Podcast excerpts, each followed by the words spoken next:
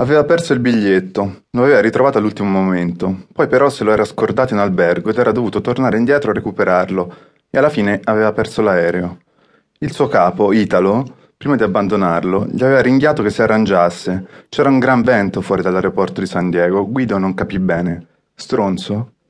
E così, al check-in della compagnia, con sacca e biglietto in mano, ci si era ritrovato solo quando il biglietto ormai non era più buono. Arrangiarsi, in fondo era l'unica cosa che Guido sapeva fare. E, dopo una calda manovra di arruffianamento dell'impiegata, il suo biglietto scaduto era ridivenuto valido. Con un magico e gratuito colpo di timbro blu, la nera mano affusolata della ragazza gli aveva elargito un posto sull'ultimo volo serale per San Francisco, praticamente salvandogli la vita senza nemmeno saperlo. Non fosse riuscito a trovarsi l'indomani mattina a disposizione di Italo nella hall dell'albergo, Guido avrebbe perduto anche quel lavoro e sarebbe conseguentemente ripiombato alla moviola, a smembrare film porno per confezionare compilation di sesso anale. Quando salì a bordo, il lusso lo sorprese. Non si trattava di un aereo qualsiasi, ma di un Airbus speciale, pieno di avvocati e avvocatesse che ticchettavano sui tasti dei computer portatili. C'erano due fax a disposizione dei viaggiatori, uno in cima e uno in fondo alla carlinga, e per ogni terna di sedili un telefono. Guido sedette e osservò il telefono applicato allo schienale della poltrona davanti alla sua. Sembrava funzionare con le carte di credito.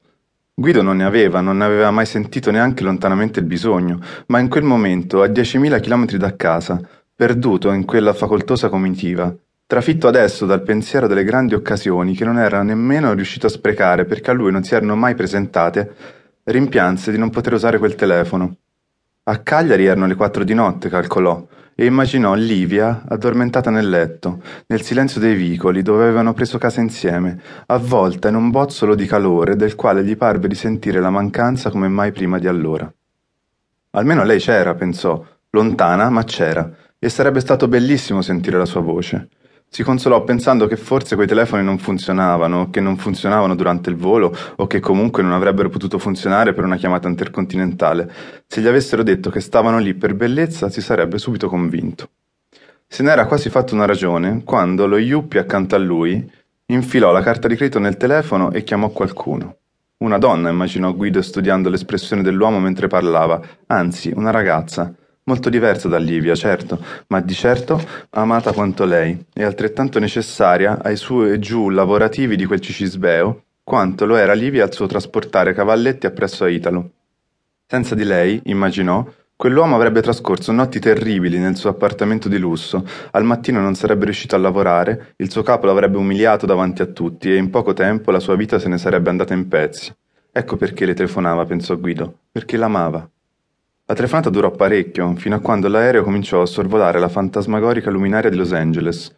Sul display Guido vide apparire l'importo pagato per la chiamata, 36 dollari e 35 cents, e con un balzo distinto, nel momento stesso in cui l'idea gli balenava in mente, si rivolse al suo vicino.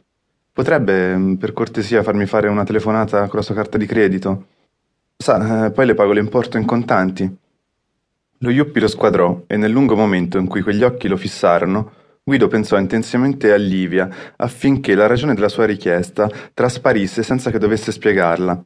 È la stessa cosa che capita a te, pensò. Amiamo una donna, ne sentiamo la mancanza, siamo uguali.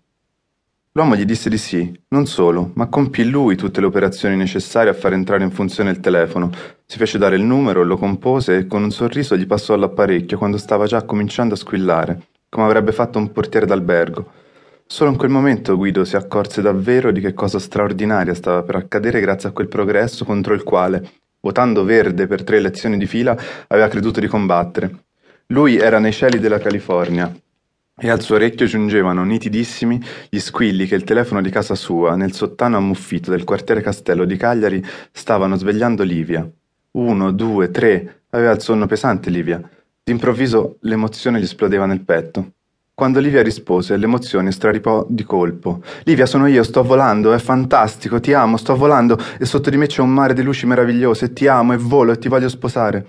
Non si rese conto Guido della stranezza di quelle parole mai pronunciate prima e ora quasi gridate a una ragazza svegliata nel cuore della notte.